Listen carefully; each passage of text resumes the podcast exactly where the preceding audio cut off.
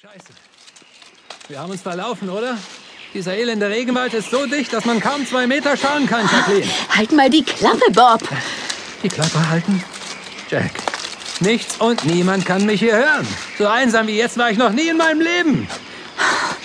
Nun sei doch mal still und lausche. Warum sollte ich? Wer soll mich hier hören, hä? Psst. Jemand hat uns bemerkt. Ich dachte, hier gibt's weit und breit kein menschliches Leben. Uns wurde gesagt, dass wir auf keine weiteren Komplikationen stoßen werden. So ähnlich, ja. Nicht zum ersten Mal an diesem schwülen, unerträglichen Tag ging mir mein Partner Bob Andrews auf die Nerven.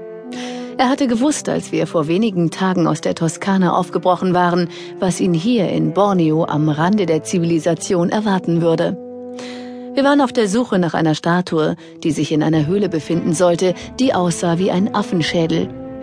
Dass wir nun schon seit vier Tagen durch den Regenwald streiften, mit nichts weiter bewaffnet als mit unseren Pistolen und einer alten, verwitterten Landkarte, nervte auch mich und ließ mich kaum noch an einen Erfolg unserer Mission glauben. Wir suchten weiter, denn bisher hatte ich noch keinen Auftrag aufgegeben. Kann sein, dass wir uns doch der Höhle genähert haben. Schau. Du könntest recht haben. Dann komm. Vielleicht haben wir heute mal Glück. Denn da vorne ist ein Felsen, der aussieht wie ein Affenschädel. Das ist die richtige Vierte. Und dort hinten schlängelt sich der Kumana-Fluss entlang. Außerdem haben wir hier in die Baumrinden eingelassene Zeichnungen. Eindeutig von den Penern. Na gut, dann müssen wir nur noch den Fluss überqueren. Stimmt. Zum Glück ist es nicht kalt. Und auch nicht tief.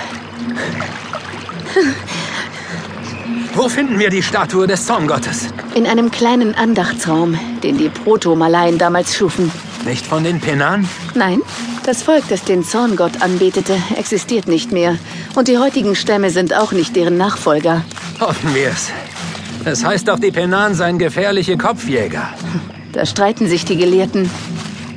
Also dein Schädel ist mir nicht so wichtig, meiner mir schon. Außerdem würde der Frauenwelt einiges entgehen, Jack. Wenn du meinst, Bob. Da vorn ist die Höhle. Genau wie unser Auftraggeber beschrieben hat. Aua! Alles okay? Mir ist gerade ein Stein gegen den Schädel geworfen worden. Was soll da schon okay sein? Wer macht denn solch einen Blödsinn? Affen. Scheiße! Die werfen sich auf uns ein! Na, wartet, ihr Bastarde! Ah! Bist du verrückt? Du kannst doch nicht die Affen erschießen. Es hat uns den Weg freigemacht, oder? Schnell, bevor sie wiederkommen.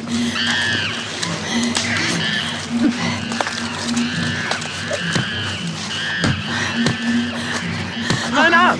Mist! Lauf weiter. Ja, ja, ist ja schon gut. Nur noch etwa 20 Schritte.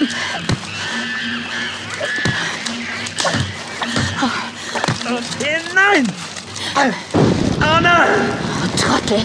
Jeder weiß doch, dass man eine Höhle, die man nicht kennt, nicht einfach so betritt. Man muss sich immer Zeit nehmen. Oder sich auch beeilen. Oh, jetzt noch nicht fallen. Vorsichtig. Oh, ganz vorsichtig. Mist.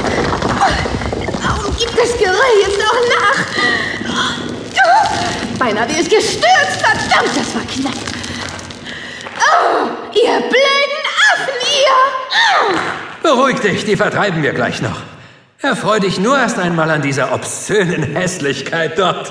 Wie konnte man solch ein fettes Geschöpf mit solch einem Penis nur als Gott verehren? Sollten kleine Penisse verehrt werden, Bob?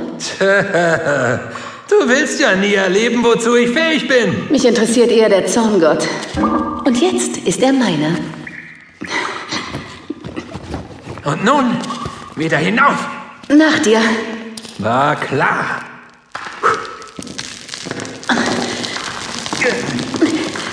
Warum ist es so still?